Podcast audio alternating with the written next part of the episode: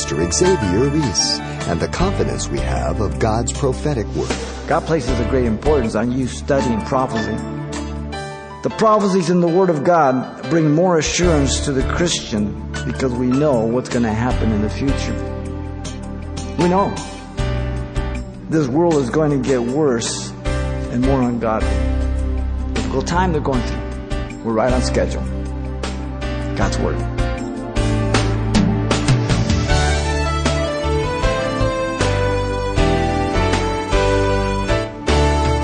Welcome to Simple Truths, the daily half hour study of God's Word with Xavier Reese, Senior Pastor of Calvary Chapel of Pasadena, California.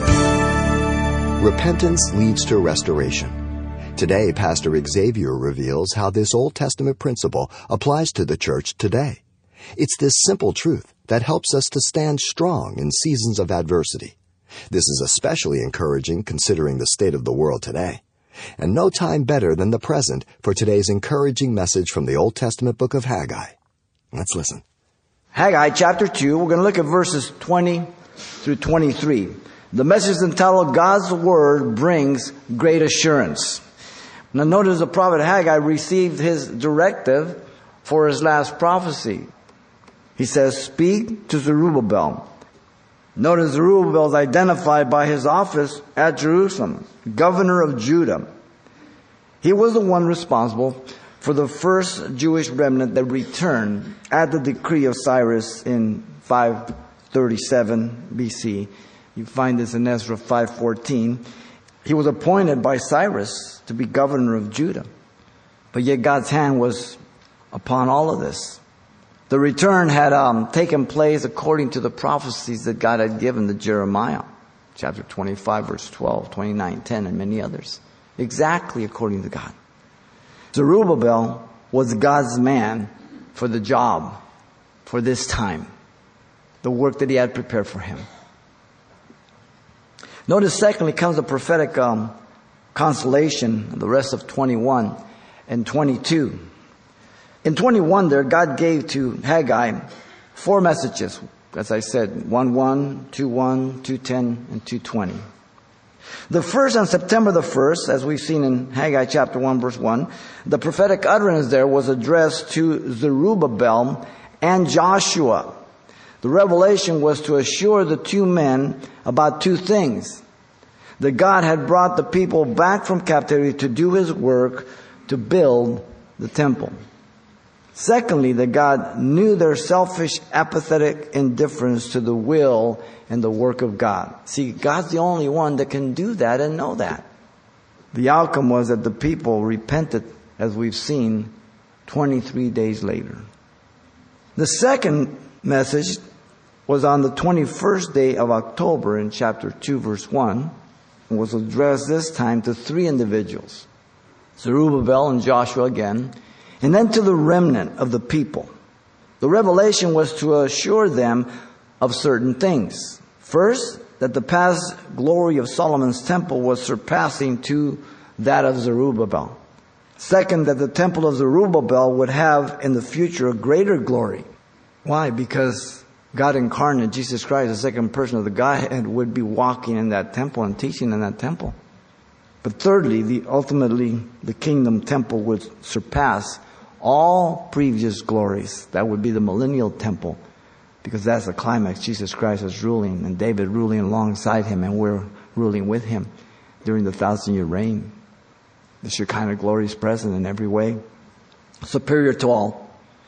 Now the third came 33 days after the second message on the 24th day of December, and that is found in chapter 2, verse 10. And the revelation addressed the priests, plural, this time. The revelation was to assure them of two things that God was concerned with their holiness. Verse 10 through 14. Second, that God was going to bless the labor of their hands from that day forward since they repented. Verse 15 through 19.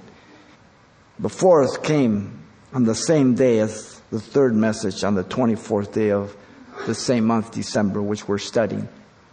The revelation addressed Zerubbabel alone now. The revelation was to assure two things that God would establish the Davidic throne as he had promised. God cannot lie. And also that God would use Zerubbabel in the last days. Notice God gave Zerubbabel a fourfold assurance that he would in fact establish the Davidic throne by the phrase, I will. The end of verse 21 all the way to 22. I will, I will, I will, I will. Four times. In 21 there at the end, God will bring cataclysmic judgment using nature prior to the establishment of the kingdom of David. I will shake heaven and earth. This again marks the tribulation and great tribulation. So we're going from the present all the way to the future. God will defeat also powerful world empires through other empires. Listen to the second I will. I will overthrow the throne of kingdoms. Verse 22, the beginning. God is the one in control over the nations of the world. And He brings and allows nations to conquer other nations. I will overthrow, He says. Though God uses nations, He's doing it. He's allowing it.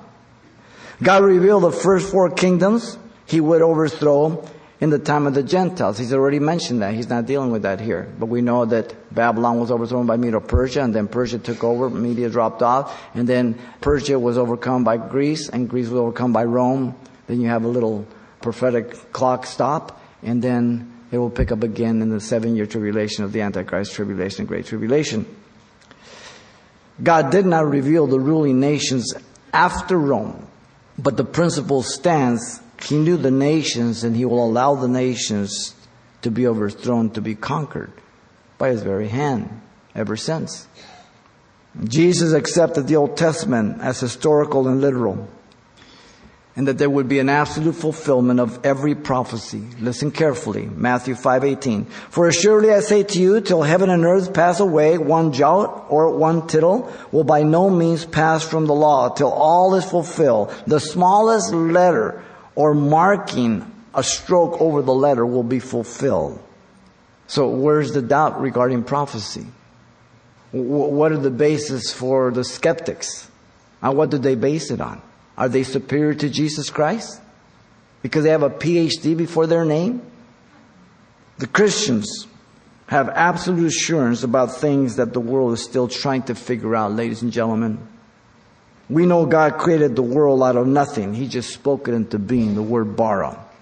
The non-believer tries to explain the Big Bang, or by natural selection of the evolutionary process with billions of years brought this to pass.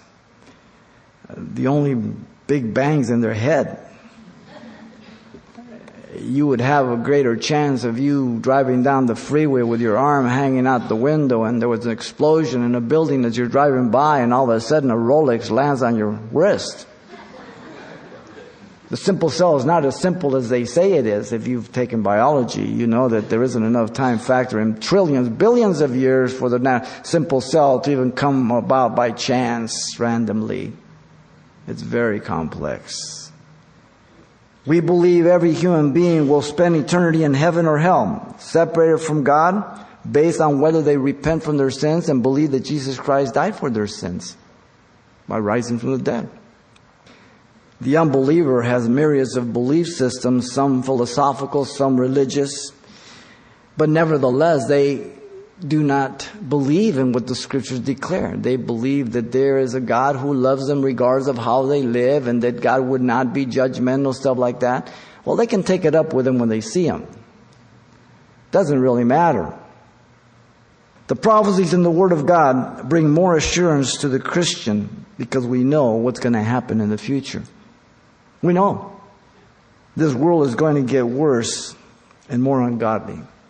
I told you these four years that we fulfill them, it'll be just a window time of mercy. That's all it will be. We're right on schedule. This world will experience the removal of a multitude of people in the rapture of the church one day. They'll explain that E.T. took us home. They're going to have a blast taking over our houses, our cars, our bank accounts, all of that. The world's going to be very wealthy. The world will end and then Jesus will establish his kingdom as we rule with him.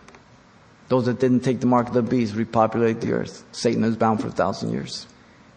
But there'll still be sin and death in the millennial kingdom. Even though he's redone the earth and the animals have no more ferocity. Um, but certain things remain. Wherever you have death, you have sin. Because death is a result of sin. It isn't until after the white throne judgment, the new heaven, the new earth, that everything will be no tears, no sorrows, no nothing. Not in the millennial kingdom. For us, we're glorified, but for the people who repopulate, no. You realize that 20% of the Bible, or one fifth, contains prophecy. God places a great importance on you studying prophecy. Listen to Peter. Knowing this first, that no prophecy of the scriptures of any private interpretation, change that word, of no origin or personal impulse. It's not of any private impulse or origin. For prophecy never came by the will of man, but holy men of God spoke as they were moved by the Holy Spirit, literally carried 2 Peter 1, 20 and 21. God's Word. The prophetic consolation to Zerubbabel was to strengthen his faith. Strengthen his faith. Difficult time they're going through. Notice thirdly, verse 23, the prophetic declaration. God had a plan for Zerubbabel in the far future, as we said. The specific time is given and is emphatic in that day. It indicates a period of tribulation, great tribulation. In that day, you also find that day throughout the scriptures, and it's mentioned by all the major and minor prophets with the exception of a couple. This day is when the day of man will come to a close. The authority is also given, notice, says the Lord of hosts. The title, as we stated, means the captain of the armies of heaven.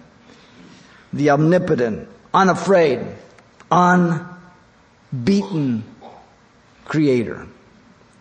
The certainty of the prophetic event is guaranteed by God. Listen, I will take you, Zerubbabel, my servant, the son of Shealtiel, says the Lord Yahweh. The initiator, I will take you. God's sovereignty decides. God takes people, but not because they're talented, but because He desires to use them for His glory. When God uses us, ladies and gentlemen, it's just His mercy and His grace and His love. Not because we're so talented or, you know, proficient in what we do.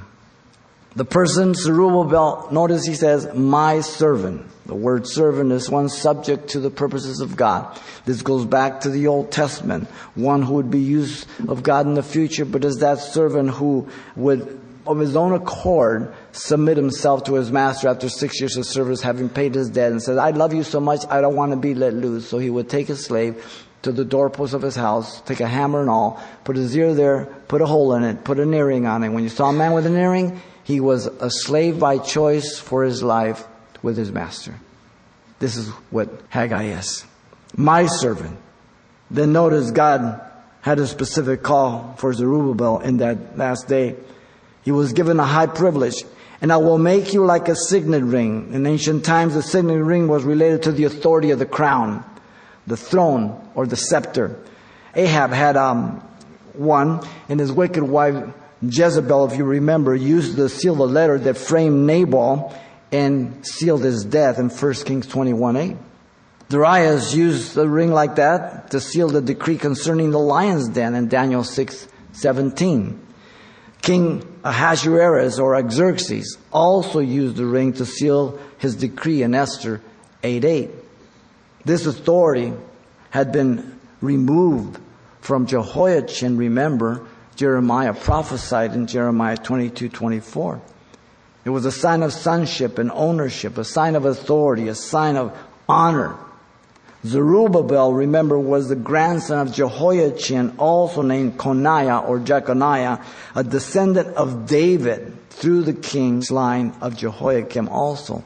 First Chronicles 3, 2 Kings 24, 15, and other places give us that. So you have both of these guys, the kingly line and the priestly line, Zerubbabel and Joshua. Right now he's focusing on Zerubbabel. Zerubbabel, by the way, is in the genealogy of Jesus Christ in Matthew 1.12. now notice Zerubbabel was to have a high honor.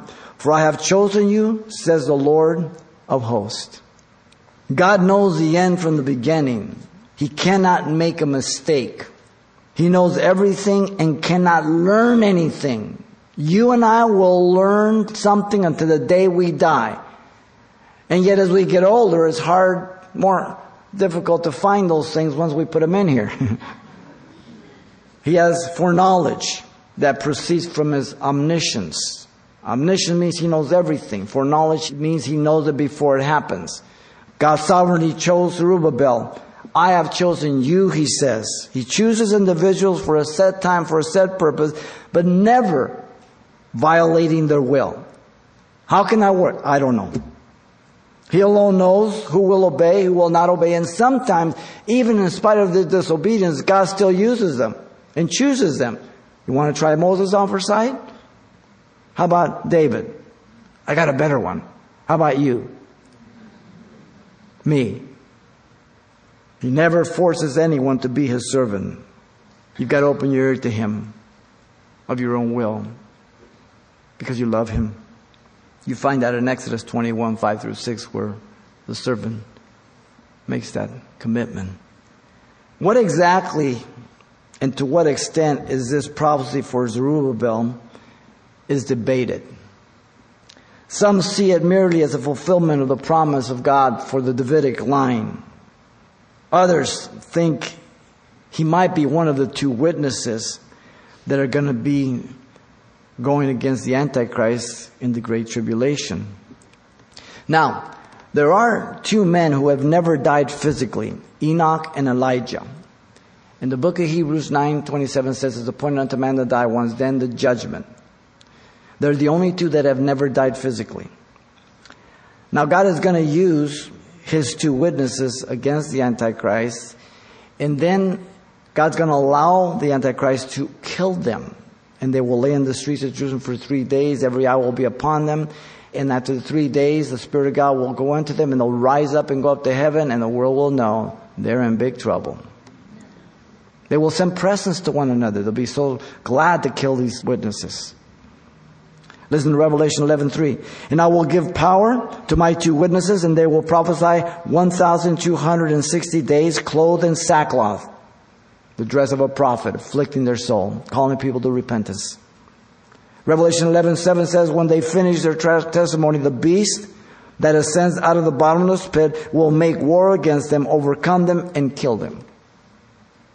By the way, in the, the book of Revelation, God gives the authority. God gives it. God allows all these things. He sets the boundaries. So, the possibility has several candidates. Elijah for sure is one of the two witnesses, Malachi 4 5 tells us. John the Baptist came in the power of the Spirit of Elijah, not the ultimate fulfillment. He will come literally. He'll be one of them. Top on the list are the two that have never died, Enoch and Elijah. If we want to just use the principle of, math, of Hebrews 9:27, that everybody has to die, then they would be the top two. But some think Moses and Elijah are the two witnesses due to the miracles they perform during the Great Tribulation of shutting up the heavens of rain and of um, power over the waters to turn them into blood and to strike the earth with every plague as often as they desire, Revelation 11:6 says.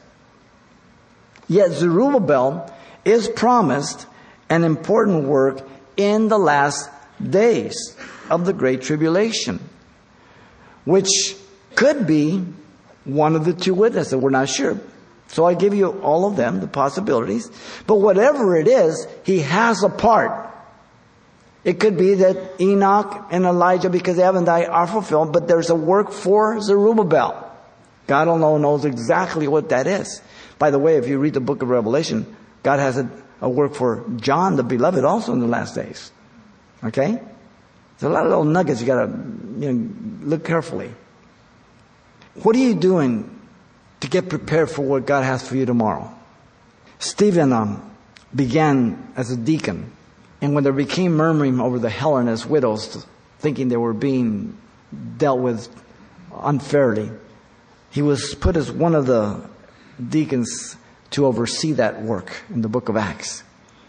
And then God used him to preach the gospel to the Cyrenians. And then God had him to die for his faith, crying out, Lord, forgive them, for they know not what to do, just like his master on the cross. Your obedience today will prepare you for tomorrow's work that God has. And the next day, and the next day. You cannot put it on cruise control, ladies and gentlemen. Do you know what God has called you to do or to be in the body of Christ, whether it's here or wherever God takes you? Are you walking in that calling? Are you seeking the Lord for His direction every day? Are you growing, developing, and maturing spiritually in the Word of God? Do you value the Word of God like Job? He says, I esteem God's Word more than my daily substance. Are you aware that it is all based on the grace of God, by the way? Whatever it is He does. Colossians 4:17, listen to it. Paul says to Archippus, Take heed to the ministry which you have received in the Lord, that you may fulfill it. I could have never imagined what God had for my life. Not my wildest dreams. Are you preparing yourself for the things Jesus has for you in the far future? Or are you comfortable and complacent spiritually, just kicking it? Perhaps you think God could not use you. If God can use me, He can use you. Trust me. What do you see yourself doing in the Lord if He would tarry the next 20 years? No idea what God has for you. Are you being prepared for it? Are you preparing yourself? Are you looking to Him? If it's the same thing you are doing and that's all you're going to do, that's fine. You'll do it better. You'll do it more humbler. You do it to the glory of God. But God usually prepares you to do other things and to advance you and to mature you. He presses you forward. Listen to Paul the Apostle as he writes to the Corinthians in 1 Corinthians 2, 9 through 12. He says, But as it is written, eye has not seen, nor ear heard, nor has it entered the heart of man the things that God has prepared for those who love him. But God has revealed them to us through his Spirit. For the Spirit searches all things, yes, the deep things of God. For what man knows the things of, of man except the Spirit of man which is in him? Even so, no one knows the things of God except the Spirit of God. Now, we have received not the Spirit of the world, but the Spirit who is from God, that we might know the things that have been freely given to us by God. This is not for heaven. This is for the here and now. You have no idea what He has for you next week, next year, but you're to be preparing yourself for it. See, a lot of young people, you single people, you come here with a checklist looking for a chick or a husband, okay? And you got your checklist. Listen, you're to be preparing yourself to be the right person, not looking for the right person. We got it backwards. Faith comes by hearing, hearing by the word of God. How we doing?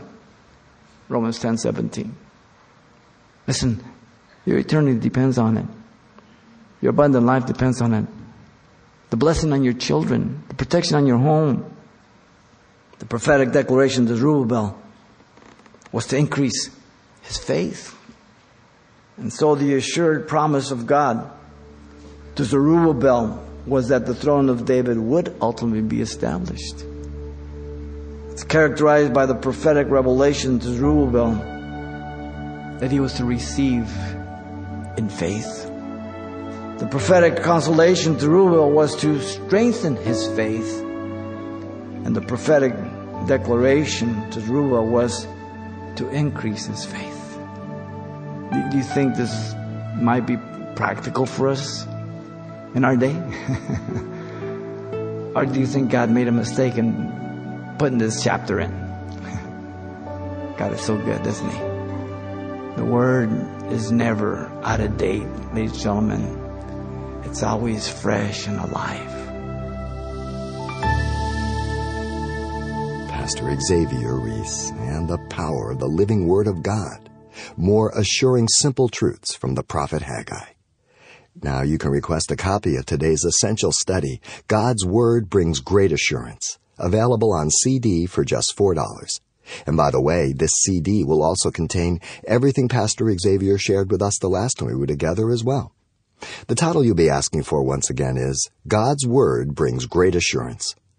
Or simply mention today's date when you write Simple Truths. 2200 East Colorado Boulevard, Pasadena, California 91107. Or to make your request by phone, call 800 926 1485. Again, that's 800 926 1485. Or the address once again is Simple Truths, 2200 East Colorado Boulevard, Pasadena, California, 91107. And it's helpful when you mention the call letters of this station when you contact us. And then join us for more Simple Truths with Pastor Xavier Reese right here next time.